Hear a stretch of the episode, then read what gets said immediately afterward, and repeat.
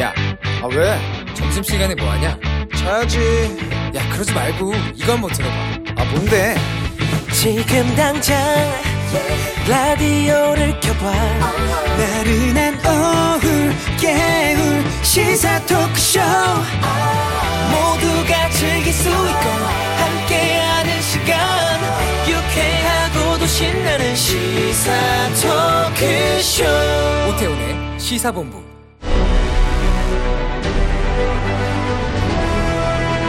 김철민의 본부 뉴스.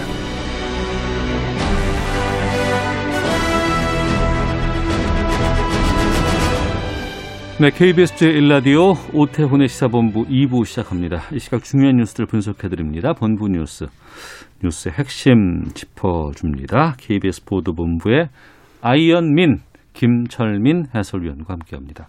어서 오세요. 네, 안녕하세요. 김철민입니다. 아, 신규 확진자가 500명 네. 아래로 떨어졌어요. 네, 지금 오늘 451명입니다. 그래서 며칠 만입니까? 너무 반갑네요, 이 수치가. 41일 만에 400명대로 들어온 겁니다. 어. 주말 내내 계속 600명대를 유지했었는데 네. 오늘 이제 어 451명. 그래서 지난 12월 초 수준으로 이제 돌아온 건데 음. 뭐 이제 주말이라 검사 건수가 좀 줄어든 그런 영향이 아마 그 제가- 월요일 수치가 아무래도 평소보다는 좀 많이 그렇죠. 줄잖아요. 네, 그래서 그게 네. 좀클 것 같긴 한데 그래서 예. 그 어제 하루 검사 건수가 2만 8천 건 정도 돼서 그 전날보다 한 5천 건 정도 줄었었고요. 음. 그 전주 이제 지난주 평일에 한 60% 수준이었거든요. 그래서 아마 그 영향이 제일 컸을 걸로 보이는데 어, 그래도 어쨌든 그 지금 감염 재생산 지수 확진자 한 사람이 주변에 몇 사람 전파시키느냐 요게 일 이하로 내려가면 좋다고 했거든요. 줄어드는 거죠, 그게. 어. 예, 그래서 확산세가 꺾이려면 이 감염 재생산 지수가 1 이하로 떨어져야 되는데 이게 0.88로 내려왔습니다. 아 그래요. 예, 그래서 이제 방역 당국도 이제 3차 대유행이 정점을 지나서 이제 만만한 감소세에 초입에 들어왔다 이렇게 음. 판단을 하고 있습니다. 그래서 지금 사회적 거리두기 강화 조치가 이달 17일까지잖아요. 그래서 이번 주. 일요일까지인데 예 예. 이때까지 이번 주 확진자 발생 추이를 좀 봐가면서 음. 어 아마 18일 17일 오후 일요일 오후쯤에는 새로운 거리두기 뭐 조정 조치가 아마 있지 않을까 이렇게 예상이 됩니다. 네. 예. 이런 추세가 계속되면 예 예. 조금 이제 완화되지 않겠나 이런 아. 생각이 듭니다. 그래도 긴장의 끈을 놓을 수는 없고 예, 그렇죠. 계속해서 거리두기 방역 수칙 잘 지켜주시길 부탁드리겠습니다. 예, 예. 참 그래도 우리 국민들 대단하세요. 여기까지 좀 내려온 것만 예, 봐도. 예, 예, 잘 참아 오셨습니다 그동안. 자 그리고 소상공인 대상으로 하는 그 버팀목 자금. 예, 오늘부터 이제 신청 접수를 받기 시작을 했는데 9시부터 네. 한 시간 만에 지금 8만 2천 명이 저 신청 접수를 했다고 그래요. 그래요. 예, 소상공인진흥공단에서 이제 오늘 오전에 발표한 내용인데 예. 그 집합 금지 대상 업종한테는 이제 300만 원, 집합 제한 업종은 200만 원, 그리고 이제 이두 업종이 해당이 되지 않더라도 그 연매출 4억 원 이하하면서 이제 전년보다 매출이 줄었다는 게 확인이 되면 100만 원 이렇게 이제 버팀목 자금을 어, 신청해서 이제 저 접수를 받아서 지원을 하는데 네. 오늘 첫날이었는데 아, 오늘은 이제 11일이니까 사업자 등록번호 끝자리가 홀수인분만 할 수 있고 어. 내일은 이제 짝수인분만 할 수 있고 모레부터 이제 그 번호와 관계없이 누구나 다 할 수 있는데 대상자가 270만 명 정도 되는데 오늘 네. 한 시간 만에 8만 2천 명이 어. 신청 접수를 해서 오늘 오후부터 바로 이제 지급이 된다고 합니다. 네. 꽃다발 짜장면이 사라진 코로나 졸업식 풍경. 예, 아직 뭐 졸업식 이제 시작은 아직 안 됐고 이제 시즌이 이번 이달 말부터 이제 시작이 되는데 예. 지금 방역 당국이 접촉을 최소화하라 이런 방침을 내려서요. 음. 올해 졸업식에는 이제 뭐 이 친척이라든지 가족들이 방문해서 축하해주고 꽃다발 전해주고 하는 이런 풍경이 거의 볼 수 없게 되는 그런 조촐한 졸업식이 될 것이다 이렇게 예상들을 하고 있습니다. 그래서 아, 현재까지로는 이제 올해 졸업식은 기존에 하던 것처럼 무슨 강당이나 체육관에 단체로 모여서 어, 안 되죠. 어, 이렇게 연설하고 뭐 축사하고 예, 상 예, 주고 예. 어. 꽃다발 주고 하는 이런 거는 못 하게끔 이렇게 아마 이제 지침이 내려간다고 그러는데 그렇게 해서 이제 졸업생들이 각 교실에 앉아서 네. 교실에서 이제 개별적으로 졸업식을 하고 그리고 뭐 이제 꽃다발이나 뭐 기념품 이런 것도 이제 뭐 되도록이면 자제를 외부인들이 이제 참석을 못 하니까요. 음. 그리고 지금 5인 이상 식사 금지 조치가 뭐 이번 연말에 어떻게 될지 봐야 되겠습니다. 이번 주말에 어떻게 될지 봐야 되겠습니다만은 이게 계속이 될 경우에는 끝나고 나서 이렇게 또 가족들이 뭐 졸업생 데리고 가서 짜장면이나 탕수육 사주고 도통 이렇게 많이 해왔는데 올해는 이것도 어려울 걸로 이렇게 예상이 됩니다. 예. 지금 이 요식업계에서는 이번 주말에 당장 이 5인 이상 식사 금지 조치만이라도 좀 해제가 됐으면 좋겠다 이렇게 지금 음. 기대를 하고 있다고 합니다. 네. 공인중개사법 시행규칙 개정됐다고 하는데 뭐가 바뀌는 겁니까? 예, 예. 저 그동안 이 이제 계약갱신 청구권이 문제였는데 이제 세입자가 있는 주택을 이제 매매 중개할 때 네.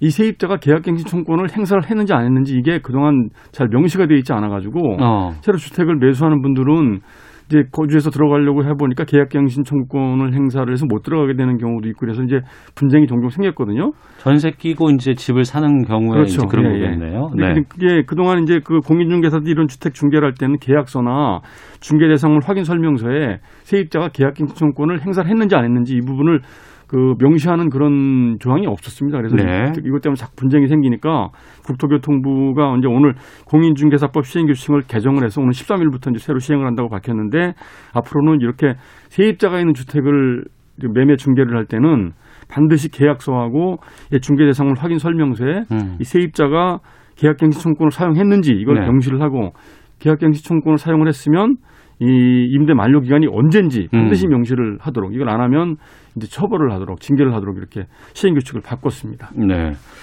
자, 그리고 아동 학대를 신고한 의사의 신분을 노출한 경관이 있었고 예, 징계 여부 심의 예, 들어갔다고요. 요즘 요즘 아동 학대 때문에 이제 사회적으로 굉장히 논란이 많은데 이제 그 전- 의사분들의 역할이 상당히 중요해요. 그렇죠. 이거 신고하는 전북. 순창에서 최근에 있었던 일인데 네.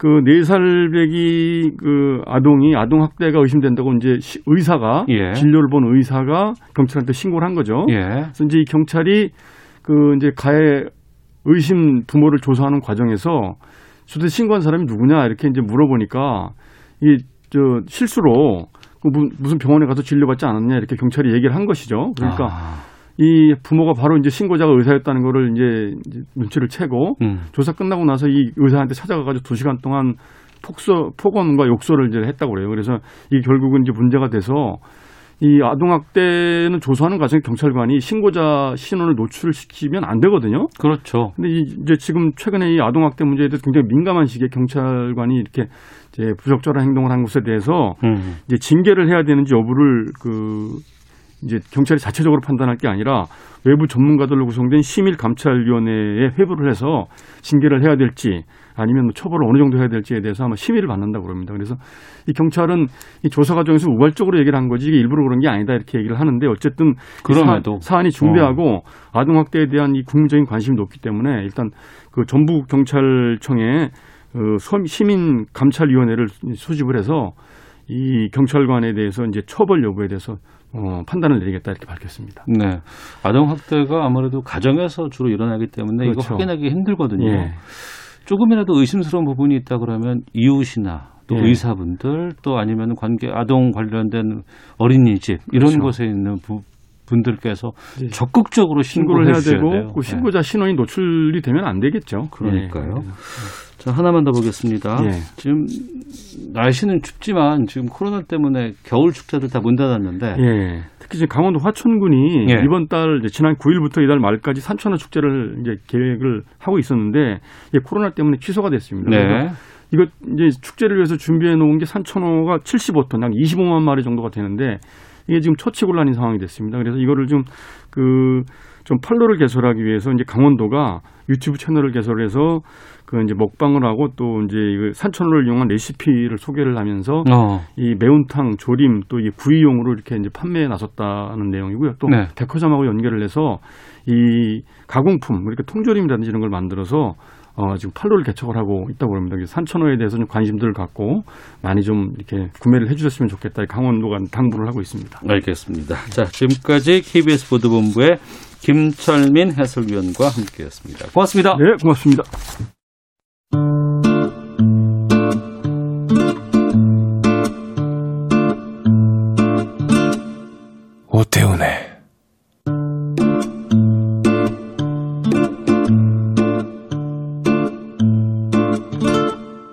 시사본부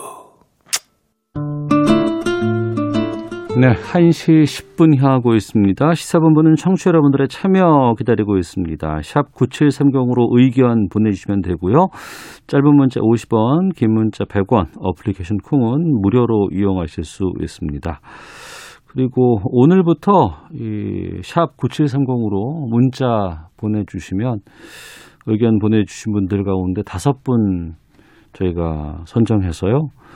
지금 어, 유튜브로 보시는 분들은 아마 보실 수 있을 것 같은데 저희 시사본부 어, 로고가 찍혀 있습니다. 필터 교체용 면 마스크를 여러분께 선물로 보내드리도록 하겠습니다. 로고가 불편하시면 스티커 같은 걸로 가려도 충분합니다. 예. 어, 이 필터를 교체했을 수 있는 면 마스크니까 어, 다섯 분씩 선정해서 저희가 보내드리다는 것 알려드리도록 하겠습니다. 많이 신청해 주시길 바라겠고요. 또 팟캐스트와 콩 KBS 홈페이지를 통해서 시사본부 다시 들으실 수 있습니다. 유튜브를 통해서도 만나실 수 있습니다. 일라디오 시사본부 이렇게 검색하시면 영상으로도 확인하실 수 있습니다. 자, 우리나라 둘러싼 치열한 외교 상황을 명쾌하게 정리하고 분석하는 시간입니다. 외교 전쟁, 외교부 전략기획관 지내셨습니다. 가톨릭대 국제학부의 마상은 교수, 오늘도 화상으로 만나보도록 하겠습니다. 유튜브를 통해서 아, 함께 하시는 분들은 어, 마 교수님 화상으로 연결된 모습 보실 수 있습니다. 마 교수님 안녕하십니까? 네, 안녕하십니까? 예. 어, 지난 5일 개막을 했습니다. 북한 노동당 제8차 대회. 어제까지는 계속 열리고 있는 것으로 확인이 되는데 오늘은 열렸는지는 좀 모르겠어요. 근데 오늘 오전에 보니까 어젯밤에 열병식이 있었다고 하는데 이게 그냥 대회가 끝난 건지 좀 확인이 좀 필요해 보입니다. 먼저 그 지금까지 나온 여러 가지 메시지들 가운데 이번에 대남 대미 메시지가 좀 나왔다고 해서 좀 여쭤보도록 하겠습니다. 지금 남북 관계에 대해서 판문점 선언 발표 이전으로 되돌아갔다고 해도 과언이 아니다 이런 평가가 내려졌다고 하는데 이걸 우리가 어떻게 봐야 될까요?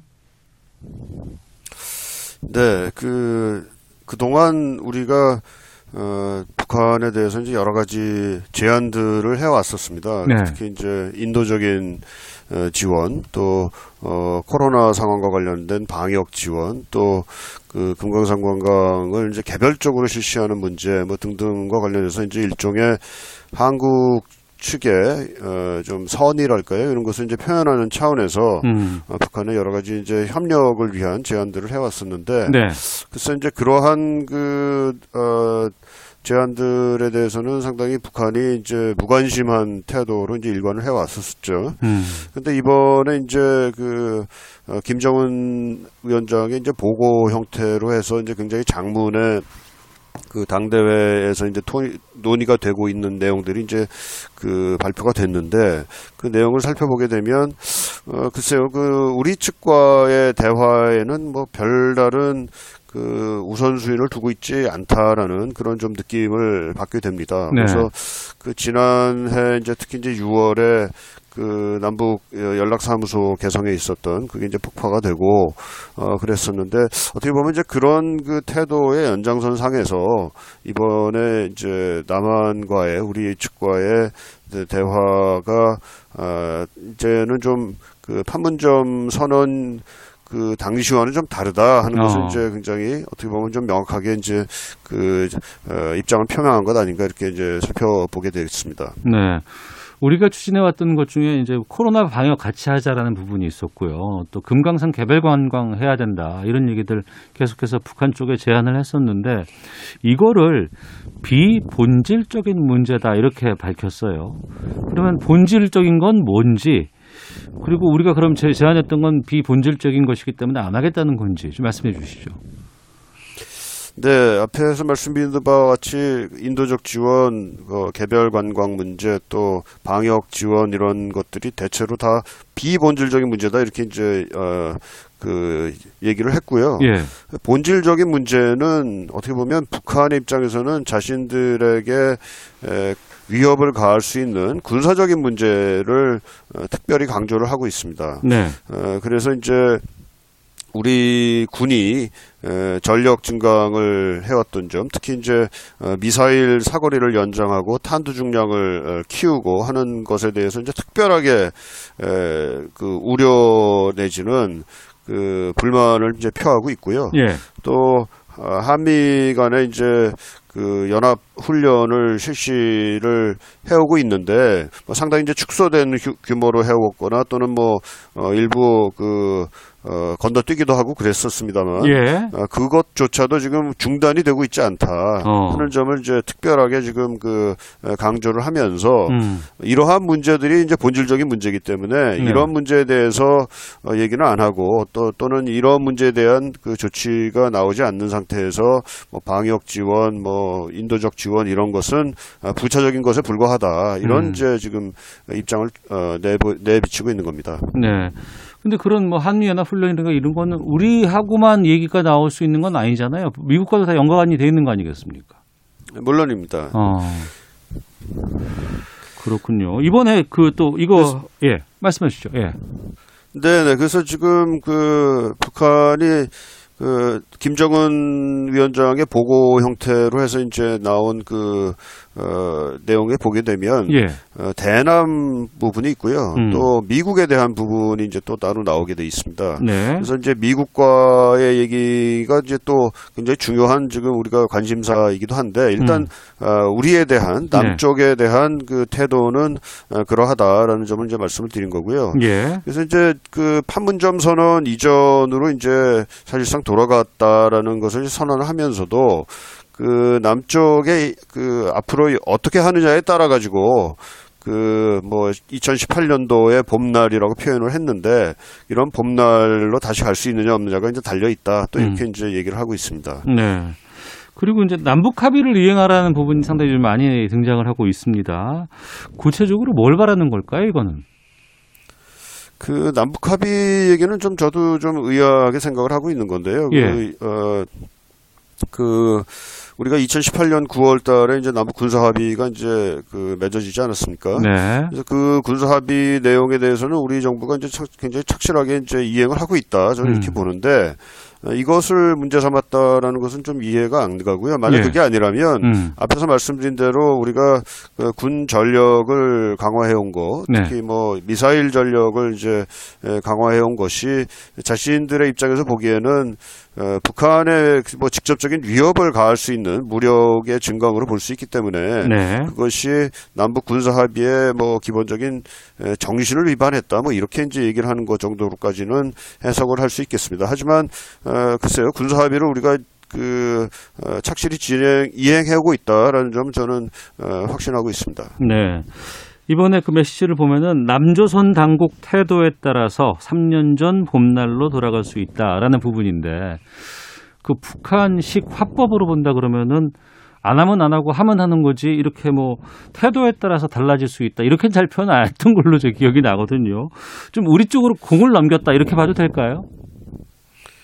네, 곡을 뭐 넘겼죠, 결국은. 어. 어, 우리가 어떻게 하느냐에 따라 가지고 그 2018년도에 뭐 상당히 그 어, 따뜻했던 그런 분위기로 갈 수도 있다라고 네. 이제 얘기를 하는 거니까요. 하지만 그 전반적인 톤을 보게 되면 예. 그뭐 남조선에서 그러니까 남한에서 어떻게 하느냐에 따라서 가겠다라는 것보다는 음. 공을 넘겨놓고 그 뭐랄까요 우리가 그렇게 실제로 할 것이냐 하는 것에 대해서는 현실적인 가능성을 그렇게 높게 보고 있는 분위기는 아닌 것 같습니다. 다시 말해서 한국 정부가 어, 또한 남측이 그야말로 굉장히 전향적인 어, 굉장히 다른 종류의 그 지금까지와는 다른 종류의 정책을 취해야만 네.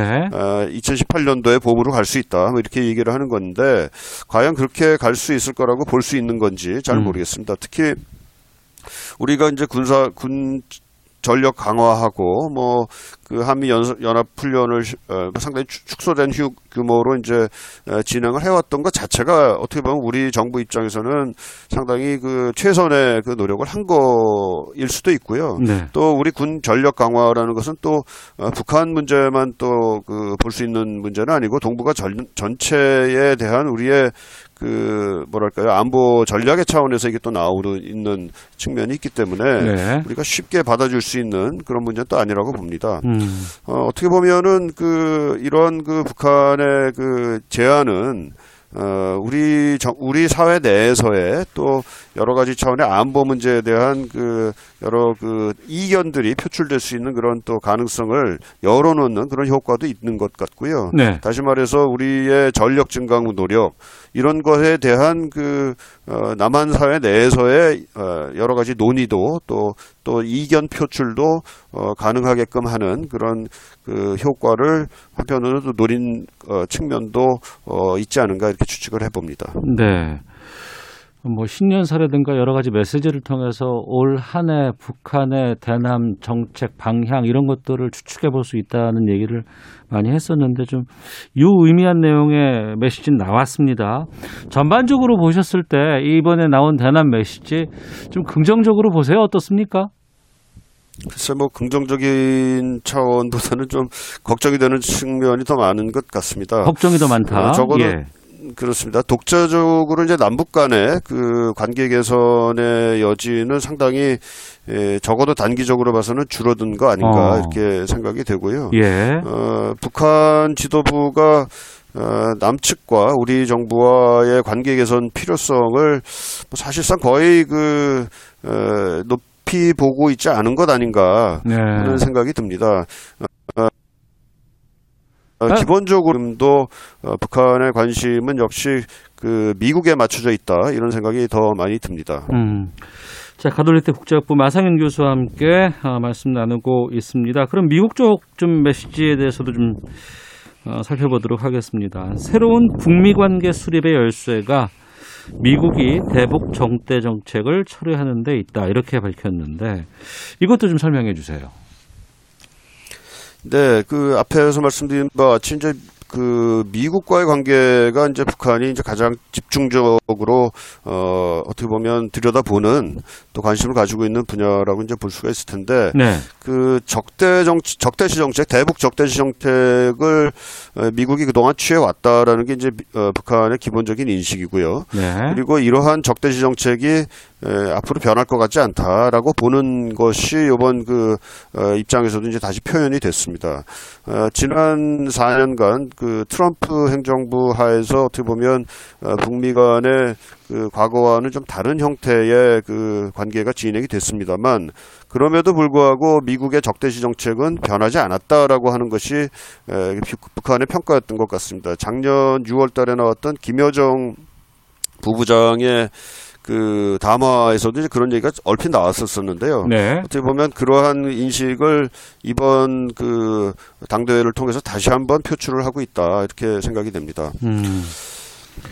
강대강 선대선의 원칙에서 미국을 상대할 것이라고도 했는데 이 강대강 선대선 이거는 그러니까 미국 하는 태도에 따라서 바뀔 수 있다 이렇게 좀 이해를 하면 되나요? 그렇죠. 그 강대강은 미국이 강하게 나오면 자기들도 강하게 나오겠다는 거고요. 예. 미국이 선이라는 게 아마 선의를 가지고 뭔가 하는 것그 좋게 한- 좋게 나오면 어, 자기들도 좋게 받아- 받아주겠다 뭐 이런 뜻으로 이제 생각이 됩니다. 그러니까 미국이 북한에 대해서 그 강경한 압박을 추진한다면 자신들도 어, 거기에 어, 상응하는 군사적인 압박 위협을 어, 강화시키겠다라는 거고 어, 반대로 미국이 에, 북한에 대한 적대시 정책을 어, 철회한다거나 하는 네. 식으로 나오는 경우에는 자신들도 선의를 가지고 어, 뭐 핵 협상에 임할 수 있겠다 이런 그 어, 표현이라고 생각을 합니다. 네. 언론에서 주목하는 부분이 또 이 부분입니다. 북한이 스스로를 책임적인 핵 보유국이라고 칭했다. 그러니까 적대 세력이 우리를 겨냥해서 핵을 사용하려 하지 않는다면 핵무기를 남용하지 않겠다 이런 입장이 나왔는데 이건 어떤 의미가 있는 겁니까? 그 핵 개발을 그동안 북한이 해온 것은 국제사회에서 어, 불법적인 행위로 어, 인정을 받고 있죠. 근데 네. 그 자신들이 이제 책임 있는 핵 보유국이다라고 얘기를 하는 것은 어, 북한의 핵을 인정을 해달라는 얘기와 크게 다를 바는 없는 것 같습니다. 어. 어, 만약에 북한의 핵 개발 그리고 네. 핵무기 또 보유하고 있는 핵무기 또 여러 가지 핵 개발 프로그램 등이 상당히 정당한 것으로 만약에 국제사회에서 인정을 어, 받게 된다면 어그 그동안 이제 북한의 핵 개발을 불법적인 것으로 전제를 하- 전, 정의를 하고 거기에 따라서 어, 제재를 가하고 있는 그런 그 유엔 경제 제재 등등의 근거가 사실상 사라지게 되겠죠. 음. 어, 따라서 그 책임 있는 핵 개발 얘기하는 것은 어떻게 보면 국제 사회가 북한에 대해서 어, 가지고 있는 특히 북한 핵 개발에 대해서 가지고 있는 전 전제 자체를 사실상 흔드는 얘기고요. 네. 두 번째로 자신들의 핵 개발이 에, 어떻게 보면 방어적인 목적에서 나온 것이다라는 것을 또 강조하는 측면도 있다고 봅니다. 뭐냐면 어, 그 자신들이 핵 개발을 한 것은 네. 어, 자신들에게 가해지고 있는 그 위협을 어, 상대하기 위한 차원에서 이제 했던 것이고 따라서 어, 북한에 대해서 위협이 가해지지 않는다면 또는 그 위협을 낮춘다면 자신들도 어, 굳이 핵무기를 어, 사용하지는 않을 것이다. 뭐 이런 그 얘기를 하고 있는 겁니다. 네. 그러면 그 얘기의 상대는 이제 바이든 행정부가 될 것 같은데 바이든 행정부와 관련된 뭐 메시지라든가 또 대화 가능성을 좀 열어뒀다고 봐야 할지 좀 알려주시죠. 네, 대화 가능성을 어, 열어뒀습니다. 그 특히 그 그, 어, 이번 그 열병식 뭐 징후가 있다라는 이제 보도가 나오고 있는데 네. 이것이 상당히 뭐 어떻게 보면 좀 아직 좀 부- 구체적인 그, 어, 얘기는 안 나오고 있습니다만은 상당히 좀 축소된 어, 음. 특히 작년 10월 그 군창 군창설 어 당시 그 기념 그 열병식에 비해서 좀 축소된 형태로 어, 진행이 됐다라는 차원에서는 뭐 어떻게 보면 전략 도발을 당장은 하지 않을 것 같다라는 차원이 에, 확인이 되는 것 같고요. 예. 그렇게 본다면은 그 미국 행정부가 이제 곧 출범을 하게 될 텐데 에, 그 협상을 위한 여지는 지금 나- 남겨놓았다고 봅니다. 하지만 음. 지금 에, 그 협상을 굉장히 북한 주도로 끌고 가겠다. 네. 라는 그 의지가 굉장히 강하게 지금 이번 어, 입장 표명을 통해서 나오고 있고요. 네. 또그 북한 주도라는 것은 어, 만약에 그 미국이 북한이 주도하는 협상, 특히 북한이 원하는 것을 잘 들어주지 않을 경우에는 갖 가지 종류의 그 전략 무기들을 계속해서 개발하는 식으로 우리는 갈 수밖에 없다라는 식으로 지금 표현을 하고 있기 때문에 상당히 그 협상의 그 말할까요 하는 것을 어, 북한이 원하는 네. 목표를 굉장히 이제 높여놓은 음. 그런 상태다 이렇게 볼 수 있겠습니다. 음, 알겠습니다. 자, 오늘 말씀은 여기까지 듣도록 하겠습니다. 고맙습니다. 네, 감사합니다. 예, 지금까지 가톨릭대 국제학부 마상현 교수와 함께 어, 외교전쟁 살펴봤습니다. 아, 방송 중간에 연결 상태가 좀썩좀 좋지 않았던 시기가 있었습니다. 청취자 여러분들께 좀 양해 말씀 부탁드리도록 하겠습니다. 자, 이어서 헤드라인 뉴스 듣고 기상청 교통정보 확인하고 돌아오도록 하겠습니다.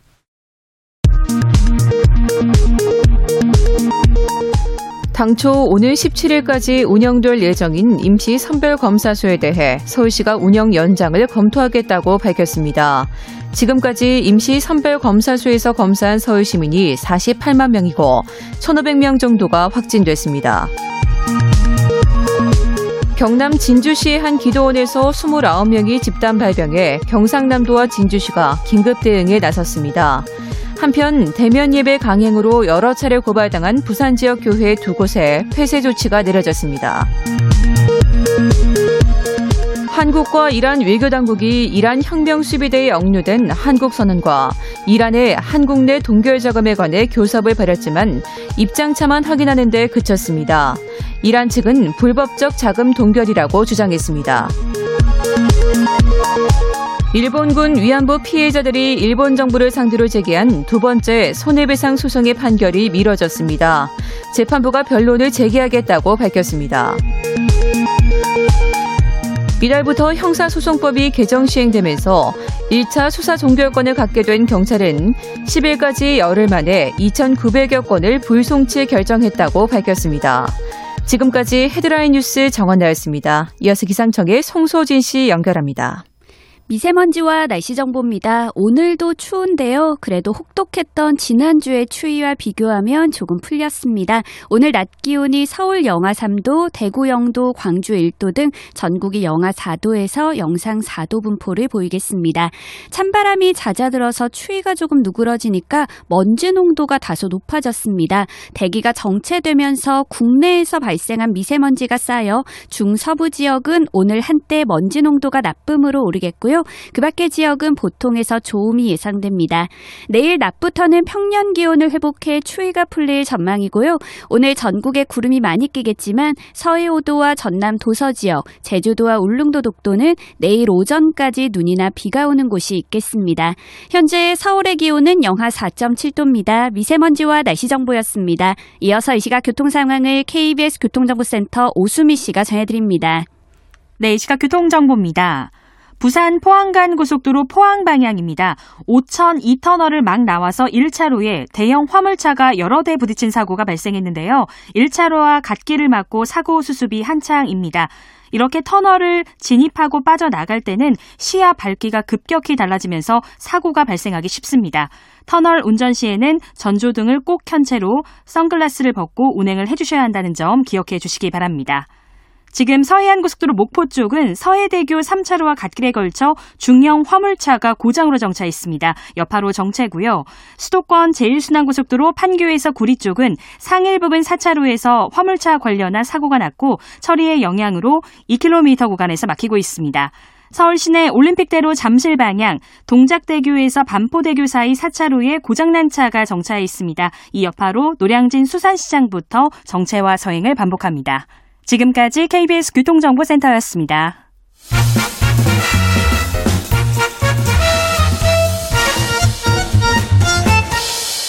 오태훈의 시사 본부. 네, 주말 동안의 이슈를 정리하고 이번 주 가장 눈여겨볼 소식들 살펴보는 시간입니다. 시사 구말리 출발하겠습니다. 문화일보의 이현정 논설위원 나오셨습니다. 안녕하십니까? 네, 안녕하세요. 예, 더불어민주당 박수현 홍보소통위원장 나오셨습니다. 네, 안녕하십니까? 안녕하십니까? 예. 네. 어, 주말 사이에 날이 엄청나게 추워졌고 또 눈도 많이 오고 코로나도 걱정이 되고 뭐 여러 가지 경제 어려운 것도 있지만 눈 많이 오고 밖에 못 나가고 날씨가 이렇게 추우니까 어, 한동안 아무런 정신을 못 차게 되겠더라고요. 어떻게 지내셨어요, 주말 동안에? 그래서 모처럼 이제 뭐 이현정 의원님이나 저나 우리 세대 같으면 어린 시절에 막 눈이 무릎까지 쌓이고 예, 어떤 예. 그런 눈과의 추억 이런 것들이 있어서 모처럼 아, 우리 어린 시절 겨울 같은 겨울을 이렇게 보나 이런 생각도 하지만 네. 뭐 그건 일부고요. 음. 한편으로는 지금 말씀하신 대로 코로나 때문에 고통을 받고 있는 많은 저소득 취약계층 뭐 이런 부분들이 있으니까 뭐 근본적으로 처음에 눈이 오니까 그 부분부터 걱정이 너무 되더라고요. 예. 그래서 잘 이겨내셨으면 좋겠고 하는 생각뿐입니다. 현재는 어, 예. 예. 그 출근 아 퇴근 시간 무렵에 눈이 많이 와서 어우, 어마어마했죠. 예, 그날. 예. 특히 수도권 좀 난리가 났었잖아요. 네.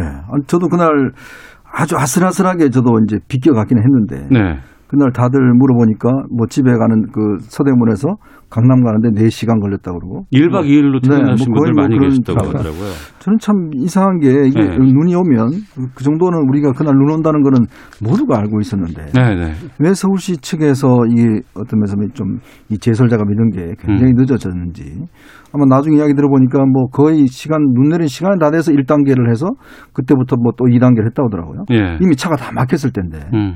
그래서 참 이게 공무원들이 많이 늘려나는데 왜 이게 지금 그, 그, 그대로일까라는 참 아쉬움이 있었습니다. 네. 관련해서는 서울시장 권한대행이 뭐 사과도 했다는 뭐 보도도 좀 들리긴 네. 했습니다만 차근차근히 좀 하나씩 좀, 좀 바꿔 봐 나가야 되지 않을까 싶기도 하고 아, 두 분과 좀 구체적인 내용들 좀 짚어보도록 하겠습니다. 주말 사이에 많은 일들이 있었고 또 오늘 오전에는 집권 5년차 맞은 문재인 대통령의 신년사가 나왔습니다. 우리 국민에게 올해가 회복의 해, 포용의 해, 도약의 해가 될 것이다 이렇게 말을 했는데요.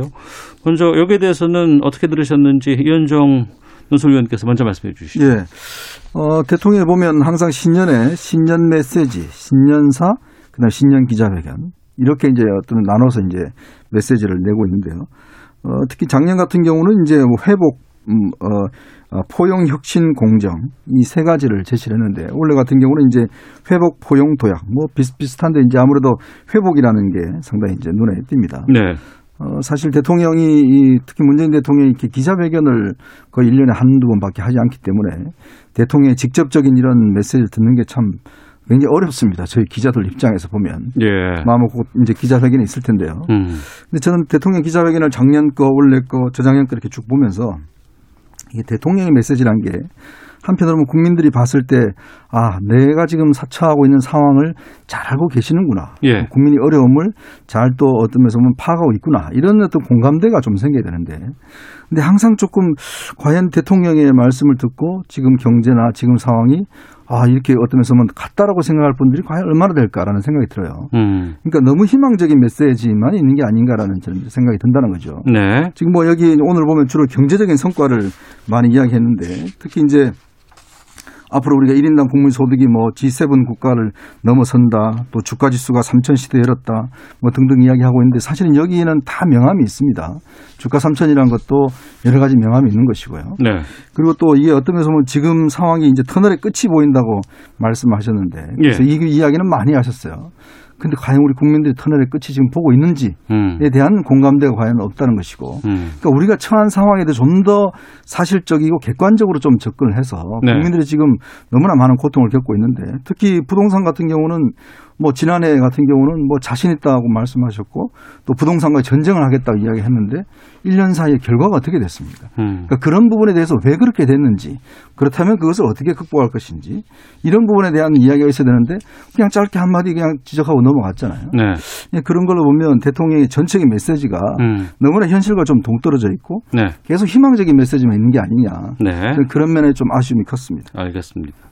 기자로서 좀 대통령 직접적인 메시지를 듣기가 쉽지 않 았고 오늘 들을 수가 있었는데 희망적인 메시지만 너무 좀 많더라. 뭐 이렇게 좀 평가를 해주시는 것 같은데 어, 박수현 위원장께서 좀 하실 말씀이 있으실 것 같아요. 예, 우리 이현정 의원님께서 그 기자 입장에서 좀 야박하게 대통령의 신년사를 평가하신 거 아닌가 이런 생각이 듭니다. 네. 아니 이현정 의원님 말씀대로 사실은 대통령님께서 국- 이 상처받고 힘든 국민들을 얼마나 힘이 드시냐라고 정말 진짜 공감이 가도록 그런 부분을 좀 분량도 좀 많이 또 용어의 선택도 진짜 공감이 가도록 예, 그렇게 하셨으면 더 좋았겠다는 생각은 지금 말씀을 들으면서 보니까 또 그런 생각이 들기도 해요. 제일 먼저 대통령께서 그러나 제일 먼저 말씀하신 것이 마음이 무겁다. 어. 새해가 새해 같지 않다는 말이 실감난다. 이렇게 시작을 하셨고 어, 국민이 겪고 있는 고통에 대해서 뭐 다는 아니지만 뭐 많이 공감하는 말씀을 하셨다 이런 말씀을 좀 드리고 싶고요. 다음 이제 1월 중순쯤에 기자회견이 예정이 돼 있지 않겠습니까? 예, 예. 그때는 우리 이현정 위원님 말씀을 잘 참고하셔서 국민을 더 위로하고 따뜻하게 포용할 수 있는 그런 말씀을 더 많이 이렇게 해주시면 좋겠다는 생각이 듭니다. 제일 마지막에 우리 목표는 2021년 목표가 분명하다 말씀하시면서 회복과 도약이고 거기에 포용을 더 하고 싶다 이렇게 말씀을 하셨거든요. 예. 이 모든 것들을 보면 코로나가 관통하고 있는 메시지라고 생각을 합니다. 네. 또 대통령으로서 당연히 어떤 희망적인 메시지와 이런 것들을 가지고 국민에게 좀 희망으로 함께 가자 라고 그렇게 또 이끄는 그런 메시지를 당연히 신년사에서 내야 마땅하기 때문에요. 네. 뭐 이러한 그 자세한 여러 가지 말씀들은 아마 기자회견에서 기자님들께서 하나하나 차분차분 물어보시면 또 부동산이 됐든 여러 가지 지적하신 문제들에 대해서 잘 또 설명하실 기회가 있지 않겠나 생각을 그렇게 해봅니다. 네. 두 전직 대통령에 대한 사면이에 대한 얘기가 나오지 않을까라고 일부에서는 예상을 했었는데 언급은 없었거든요. 어떻게 보십니까? 예, 당연히 오늘은 언급을 할 수가 없는 그런 상황이죠. 우선 예. 아시다시피 14일 날 박근혜 전 대통령에 대한 제3구심 판결이 예정이 돼 있고 음. 그것을 그에 따라서 이제 어떤 말씀들을 하시게 돼도 하실 텐데 네. 오늘은 그 이전이기 때문에 오히려 어, 그 메시지가 들어가면 우선 시기적으로도 할 수 없는 일이고 두 음. 번째는 그 메시지가 오늘 들어가면 신년사 전체 메시지가 좀 흔들리지 않겠습니까? 네. 예, 그렇기 때문에 오늘은 뭐 당연히 들어가지 않는 것인데 아마 신년 기자회견이 언제쯤 잡힐지는 모르겠습니다만 통상 1월 중순경에 한 것으로 음. 보면 네. 어, 어쨌든 뭐 기자님들께서 그 뭐 집요하게 대통령께 질문하지 않겠습니까? 그때쯤이면 어떤 말씀을 어, 하실 수밖에 없는 그런 음. 상황일 텐데 신년사에서는 뭐 시기적으로도 내용적으로도 맞지 않다 이런 네. 생각이 듭니다. 어, 맞습니까? 어, 일단 뭐 저도 뭐 비슷한 생각이에요. 근데 이제 지난 신년 메시지 때는 통합이라는 이야기를 했기 때문에 네. 그 의미 속에 이제 여러 가지 어떤 대통령 전직 대통령 사면 문제가 포함되어 있지 않느냐는 이제 견해가 있었지만 사실 당내에서 지금 굉장히 반발하고 있지 않습니까? 네. 이낙연 대표의 주장에 대해서. 음. 근데 이게 이제 어떤 질의응답 과정에서 이제 나올 수 있는 저는 가능성이 뭐 충분히 높다고 봅니다. 왜냐하면 지금 할 수 있는 시점이 이제 어 3.1절 사면이라든지 뭐 우리가 8.15 사면인데 아무래도 3.1절 사면 쪽으로 아마 뭐 여러 가지로 고려하지 않겠나 생각이 드는데 아무래도 오늘 같은 경우는 이제 전반적으로 이제 큰 틀의 어떤 경제적인 문제, 또 방역의 문제, 남북 관계 문제 이런 부분을 언급했기 때문에 네. 자칫 이제 사면 문제가 너무 쟁점화될 경우는 이제 이게 혼란을 빚을 수 있기 때문에 아마 그 주제는 기자회견 쪽으로 넘긴 게 아닌가 그렇게 음. 판단하고 있습니다. 네. 남북 관계에 대해서는 어떤 그 것들이 좀 우리가 눈여겨봐야 되는 부분일까요? 그러니까 대통령께서는 남북 협력만으로도 할 일이 많다 이렇게 메시지를 내셨습니다. 네. 어, 실질적으로 바이든 행정부가 출범을 해서 본격적으로 일을 하기 시작하려면 제가 생각할 때 몇 달이 소요가 될 겁니다. 최소한 5, 6개월이 소요가 될 거라고 생각을 하고 사람 뽑고 배치하고, 배치하고 또 업무 그렇습니다. 또 여러 가지 이제 되고 앞으로 계획을 세우고 비전을 만들어야 되지 않겠습니까? 예, 예. 그렇게 생각한다면 뭐 제 개인적인 견해입니다만 그 5, 6개월 정도가 남북 관계를 개선하고 발전시킬 수 있는 조류의 기회다 저는 그렇게 보거든요. 예. 그리고 그 기간 중에는 사실 제재와 압박이라고 하는 큰 틀을 유지하고 있는 미국의 행정부, 새로 시작하는 바이든 행정부가 어떤 생각을 가지고 있는지 파악해야 되고 그 생각을 파악하는 와중에 우리의 입장에서 미국 행정부, 새로운 행정부를 강하게 설득하는 그런 기간이어야 된다고 생각하거든요. 예. 그런 측면에서 어, 보면 만일 그 시간을 제대로 잘 하지 못하면 음. 나머지 대통령의 임기가 한 8개월, 10개월 이 정도 남을 텐데 그 상황도 무망해 보이는 게 남북 관계라고 저는 생각을 해요. 예. 김정은 위원장이 남한이 하기에 따라서 지난 3년 전이 봄날이라고 음. 하는 언급을 했는데 네. 그것은 아마 그4.27 판문점 선언이나 9.19 평양 선언 그리고 9.27 군사 합의 기왕에 남북 간에 합의했던 이런 것들을 빨리 실천을 해라 어. 주도적으로 예. 그럼 그 하는 거에 따라서 우리가 하겠다 다시 말해서 남북 철도의 뭐 철도나 도로의 연결 이런 것들이 있지 않습니까 그러나 그 전에는 working group이라고 해서 미국의 이제를 중심으로 하는 working group의 통제를 받았기 때문에 우리가 할 수 있는 일이 없었지만 요 권력 교체기를 우리가 적절하게 잘 활용하고 미국을 설득하면서 우리가 할 수 있는 일을 하면서 북한에 어떤 그런 메시지를 주면 잘 풀릴 수 있다라는 음. 생각을 가져봅니다. 네. 이현정 노소위원께서는요. 저 또한 이것 또한 너무 희망적으로 지금 보고 있다는 생각이 들어요. 아시겠지만 지금 희망적이다. 8차 전당대회 때 북한이 김정은 위원장이 명시적으로 이야기했습니다. 판문점 네. 선언은 이미 이제 끝났고 음. 그리고 지금 자신들이 지금 전술핵 무기까지 개발하고 있다. 또 전략 핵 잠수함도 지금 설계 단계 끝났다라는 이야기를 했지 않습니까? 전술핵 무기는 무슨 이야기겠습니까? 이 전술핵 이야기 나오는 거는 그동안 우리는 북한 핵이 아 우리를 겨냥은 아니다라고 이 정부가 그렇게 주장을 해왔어요. 이는 미국 겨냥하고 주장을 해왔습니다. 근데 전술핵이라는 거는 결국 우리를 겨냥하고 있는 거거든요. 어. 예를 들어 이스칸다르라든지 미사일에 전술핵을 탑재를 해서 하게 되면 바로 우리의 안보와 직결된 상황 아니겠습니까? 그리고 지난 3년 동안 꾸준하게 연구 개발을 했다라고 이야기를 하고 있어요. 그렇다면 지금 우리 정부가 지난 3년간 남북 관계에서 과연 얻은 소득이 뭔가? 라는 부분들을 좀 저는 살펴봐야 된다. 문재인 대통령이 평화의 시대가 왔다고 이야기했지 않습니까? 근데 왔습니까, 지금? 지금 어떤 면에서 보면 김정은 위원장 올 초에 여러 가지 이야기를 통해서 실제 그동안 남북 관계가 완전히 원점 그 더 이상으로 돌아갔다는 것을 선포를 했습니다. 그렇다면 우리가 북한에 대해서 적절한 경고를 했어야죠. 네. 오늘 대통령 신년사에서 대통령이 이런 이야기 아까 말씀하셨지만 남북 협력만으로 이룰 수 있는 일들이 많다고 이야기를 했는데 북한은 거부를 하고 있잖아요. 그렇다면 북한이 지키고 있지 않는 부분들에 대해서 북한이 또 그동안 했던 남북 연락사무소 폭발하는 이런 부분에 대해서 따끔하게 경고를 하고 나왔어야죠. 음. 근데 북한은 계속 우리를 도발하고 있고 준비를 하고 있는데 대통령은 상생 평화가 되고 있다라고 이야기한다면 국민들이 얼마나 설득력을 갖겠습니까? 네. 그러니까 이런 부분은 북한이 어떤 면에서 보면 계속 끌려갈 수밖에 없는 구조고 사실은 이 냉정한 상황들을 지금 봐야 되는데 북한은 이미 끝났다고 선언을 했는데 우리는 계속 어떤 고리를 잡고 가고 있고 지금 뭐 긍정적인 메시지라고 하지만 저는 긍정적인 메시지가 하나도 없어요. 북한 메시지를 음. 보면. 그러니까 너무나 북한의 조그마한 긍정에 얽매여서 지금 우리가 안보 문제에 정말 심각한 국면이라는 걸 대통령이 경고하고 위기감을 각성시켜줘야 되는데 저는 그런 메시지가 없는 것이 너무나 아쉬웠습니다. 알겠습니다. 뭐 짧게 말씀하시겠어요? 아, 예. 뭐 기본적으로 이현종 의원님 말씀에 뭐 제가 공감을 합니다만 우리가 좀 분리해서 볼 필요가 있는 것이 북한은 이 핵이라고 하는 문제에 대해서 북한의 핵 문제를 우리 대한민국이 해결할 수 있는 문제냐라고 하는 것에 대해서는 한계가 있는 것이거든요. 그것은 예. 북미 간의 국제사회와 함께 해결해야 될 문제임을 분명하게 투트랙으로 하고 있는 것이고요. 음.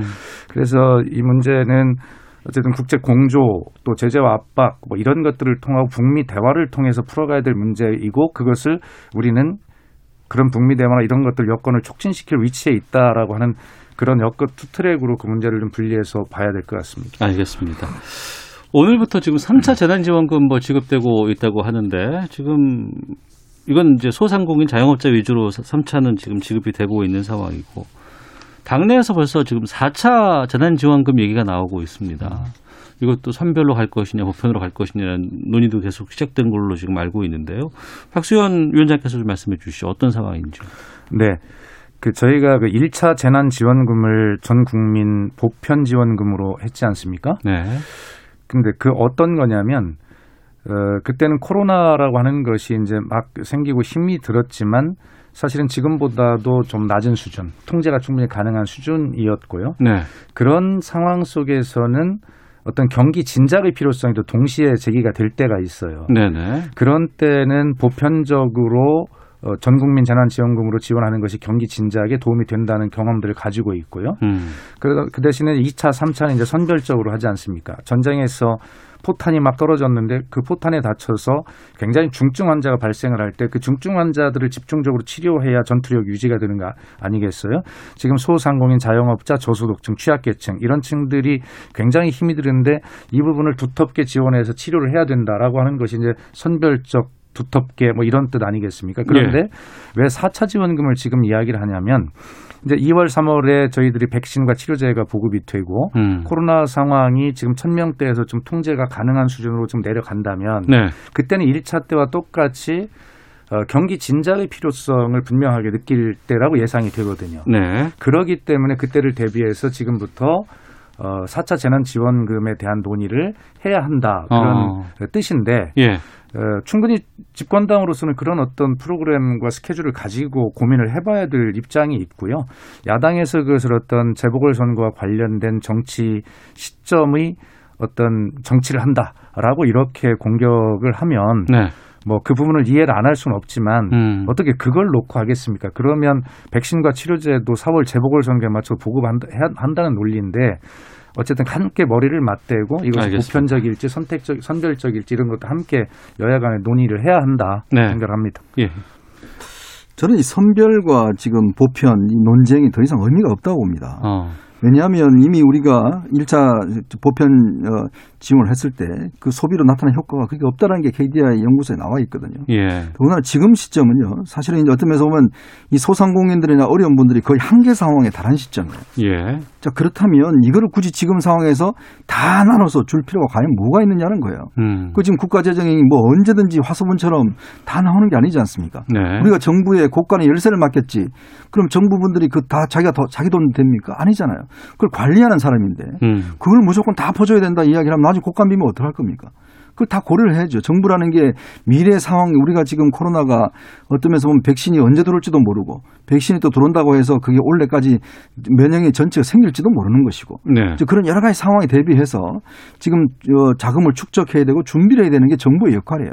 그 이야기는 정세균 총리나 지금 홍남기 부총리가 다 하고 있는데 음. 자꾸 이재명 지사나 이런 분들이 뭔가 자꾸 지금 다 나눠줘야 된다 이야기를 하는데 아니 자기도 나눠주자면 그렇게 이야기를 하겠습니까? 그리고 지금 이게 우리가 한두 번 나눠준 것도 아니고 네. 이 작은 자금을 어떤 면에서 보면 정말 필요한 분들한테 핀셋으로 이제 우리가 나눠줘 봤잖아요. 그럼 어떤 분들이 더 필요하고 이제 시스템이 돼 있을 거 아닙니까? 그런 분들을 살려놔야 음. 그 다음에 그분들이 어떤 면에서 보면 경기가 회복됐을 때 살아나갈 수가 있지. 네. 한계 상황에 있는 분들을 빨리 손을 잡아주는 게 정부 역할인데 지금도 다 그냥 똑같이 뿌리자? 저는 이건요 더 이상 의미가 없다고 봐요. 그런 어. 측면을 보면 예. 이 어떤 소모적인 논쟁 그만하고 어. 떤 면에서 정말 필요한 분들이 어디에 있는지를 좀 더 세분화해서 그분들의 생존을 좀 더 늘려나가고 어떤 면에서 보면 유지할 수 있도록 하는 게 그게 유능한 정부와 여당의 저는 태도라고 보는데 자꾸 이 소모적인 논쟁을 저는 할 필요가 없다. 괜히 어. 그러면 선거를 겨냥한 거랑 의심받을 수밖에 없다는 생각이 듭니다. 언제쯤 이것이 결정이 납니까? 박수현 위원장님? 그것은 뭐 아직 논의의 입구에 있는데 그 출- 결론의 출구를 뭐 말하는 것은 좀 어렵죠. 음. 그런데 이현정 의원님께서 이제 지적하신 그런 부분들의 논리가 있는 것이고요. KDI 자료도 또 다른 쪽의 논리를 뒷받 침할 수 있는 또 통계도 있습니다. 예. 이제 그 지금 말씀하시는 측에서는 일본이 재난지원금을 현금으로 전 국민에게 나눠줬더니 120만 원을 줬는데 10%만 쓰고 나머지를 다 저축했다는 거 아니겠습니까? 음. KDI 자료에 따르면 저희도 약 한 뭐 30% 정도밖에 뭐 소비가 안 된 뭐 이런 통계를 좀 말씀을 하시는 것인데요. 그런데 이제 이런 것이 있어요. 재래시장에 가보면 등록을 어딘가 등록을 하지 않고 우리가 얘기하는 소상공인 자영업자 이렇게 찾아낼 수 없는 뭐 노점상이라든가 뭐 여러 계층. 정- 정말 힘이 드는데 어떤 기준에 들어와 있지 않은 잡아낼 수 없는 이런 국민들도 너무나 많다는 것이거든요. 예. 이런 것들을 어떻게 해야 될까의 문제가 있고 특히 이재명 지사 같은 경우는 이제 지역화폐라고 하는 특수한 정책의 성공에 대해서 본인이 확신이 있는 겁니다. 네. 에, 그래서 이제 현금으로 줬을 때는 저축으로 가는 부분이 많지만 지역 화폐로 줬을 때는 소비가 많이 된다. 그리고 그런 어떤 단체에서 지역 화폐로 해달라라는 또 요청 요구도 실제로 하고 있고요. 네. 그래서 이런 것이 뭐 비전문가인 저희들이 앉아서 토론하는 것이 무슨 의미가 있겠습니까? 결과적으로 여야의 에, 어떤 정치권 그리고 전문가 그룹 정부 모여 앉아서 정말로 머리를 맞대고 이제는 새로운 어떤 매뉴얼 모델을 어, 합의해서 만들어야 될 때다 이런 생각이 듭니다. 알겠습니다. 자, 더불어민주당 박수현 홍보소통위원장, 문화일보 이현정 논설위원과 함께 말씀 나누고 있습니다. 어, 시간이 많이 지나서 이것도 하나가 있는데 이거 마저 다루고 맞춰야 될 것 같습니다. 이현정 논설위원께 좀 말씀 네. 드려야 될 것 같은데요. 유튜브 가로세로 연구소 채널에서 의혹을 제기를 했는데 국민의힘 김병욱 의원의 성폭행 관련 의혹이 나왔고 김병욱 의원은 이후에 탈당을 했어요. 네, 그렇죠. 김병우 의원이 두 명입니다. 민주당 김병우 의원이 아니고 그러니까요. 국민의힘 김병우 의원입니다. 예. 이게 뭐 어, 이게 그렇게 아셔야 될 것 같고 그리고 이제 이 김병우 의원이 이제 초선인데요. 2018년도에 이제 국회의원 보좌관을 했어요. 네. 그때 이제 그 다른 회가 의원 사무실에 있는 인턴 비서를 성추행했다라는 게이 목격자의 음. 어떤 그 이야기를 이 가로세구 연구소라는 그 유튜브 채널에서 이제 공개를 한 겁니다. 네. 그래서 이제 성추행 의혹이 일어났고 본인이 이거에 대해서 고소를 해서 음. 결백을 밝히겠다 라고 해서 지금 이제 탈당을 한 상황이에요. 네. 그러니까 지금 피해자도 지금 없습니다. 나타나지고 있지 않습니다. 어. 아직 그런 상황이기 때문에 이게 김병호를 우리가 했다라고 지금 하기에는 굉장히 이른 상황이고 어. 이제 그렇게 되- 됐기 때문에 이제 민주당 측에서는 뭐 여러 가지로 꼬리 자르기냐 공격을 하고 있는데 예. 아직까지는 이 사실관계가 우리가 명확하지 있지 않기 때문에 어. 일단 김병호 의원도 본인이 법적인 소송을 통해서 본인이 결백을 증명하고 있다고 하니까 예. 이 문제는 조금 더 지켜봐야 될 문제인 것 같습니다. 어, 민주당에서는 지금 탈당한 게 꼬리 자르기라고요? 예, 일단 뭐 그렇게 저희들은 어, 입장을 가지고 있고요. 어, 특히 또 이번에 재보궐 선거가 민주당 입장으로서도 보면 어, 그 재보궐선거의 원인을 제공한 그런 정당이라는 비판을 받고 있기 때문에 이런 문제에 대해서 또 전체적으로 보면 자유로울 수가 없는 것도 사실 아니겠습니까? 음. 그러나 어쨌든 이 꼬리 자르기라고 하는 국민의 시각으로 볼 때 꼬리 자르기를 하고 그냥 흐지부지 없어져 간다라고 하는 이런 것을 확실하게 좀 없애기 위해서 이 문제가 사실이고 아니고 여부를 떠나 이런 문제가 제기가 됐을 때 중요하게 역할을 해줘야 될 것이 국회 윤리특위라는 기구가 있거든요. 예. 그래서 정당을 떠난다고 해서 책임이 면해지는 것은 아니지만 결과적으로 이런 문제가 생겼을 때 한치의 의혹이나 어떤 이런 것들이 없이 밝혀지려면 적어도 음. 국회 차원에서는 나중에 수사를 통해서 뭐 밝혀진 이게 하더라도 국회 차원에서 뭔가 제 식구 감싸는 것이 아니다라고 네. 하는 것을 확실하게 하기 위해서도 국회 윤리특위의 가동 이 문제를 좀 더 철저하게 하는 것이 좋겠다는 생각이 듭니다. 음. 이번 경우뿐만 아니라 여야 막론하고 뭐 여러 가지 정치권에서 문제가 생기고 나면 개인적으로 그렇죠. 그럼 탈당을 한다거나 제명을 한다거나 이러면서 의원직을 계속 유지하거든요. 네. 이건 좀 문제가 아닌가 싶거든요. 그래서 저는 이게 참 사실 민주당도 이런 말 할 자격이 없어요. 근데 근본적으로 저는 국회 윤리위 구성이 바뀌어야 된다고 봅니다. 구성이 바뀌어야 제가 항상 느끼는 문제가 뭐냐면 아니 자기들이 자기들 어떻게 징계를 합니까? 어. 그러니까 저는 국회 윤리를 정말 외부 인사들로만 다 바꿔야 된다 봐요. 예, 예. 왜냐하면 모든 게 우리가 배심원도 마찬가지잖아요. 아. 그 법원도 보면 판사들로 배심원 안 하잖아요. 일반인들로 음. 하지 않습니까? 근데 왜 국회의원들은 자기들끼리 그냥 징계하고 다 해요? 음. 한명 징계되는 사람이 없으니까. 네네. 아니 뭐 지금 민주당도 보면 꼬리짜리 방식으로 탈당한 사람들이 꽤 있지 않습니까? 근데 다 국회의원 하잖아요. 음. 그리고 아홉 명의 보좌진들 두고 다 지금 의정생활 하고 있잖아요. 네. 그러니까 그런 부분들은 국회가 국민의 기관이라 본다면 어. 저는 예를 들- 들어서 이 국회 어떤 윤리위를 정말 외부 인사로 구성을 해서 음. 그렇게 징계를 한다든지 뭐 이렇게 해야지만 국민들이 하지 이거 이렇게 많이 어, 논란이 일어봤자 윤리 가면 그냥 강간무소식입니다. 그냥 끝나는 네. 거예요. 어. 저는 그래서 이 윤리위가 기본적으로 좀 이거는 달라져야 하지 않나 싶습니다. 예. 우리가 뭐 국민 소환제까지도 예전에 뭐 얘기했던 부분도 있고 하니까 국회는 없죠, 또. 예, 지금 거기에는 또 있는데. 국회 의원은 빠져 있는 상황이라서 알겠습니다.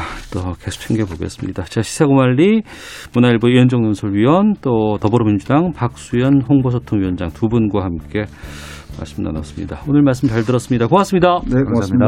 예. 오태훈의 시사본부 오늘 순서는 여기서 마쳐야 될 것 같습니다. 내일 오후 12시 10분에 다시 인사드리겠습니다. 안녕히 계십시오.